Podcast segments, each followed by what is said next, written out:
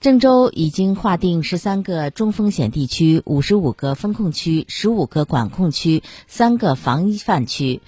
坚持边排查边流调边管控。现有病例流调报告已全部完成，正在开展流调排查回头看活动，深挖细排隐匿的风险人员。截至昨天，已追踪密接人员五千三百一十六人，次密接。一万五千四百五十二人正在集中隔离，一万一千四百六十七人居家隔离，八万三千七百一十三人。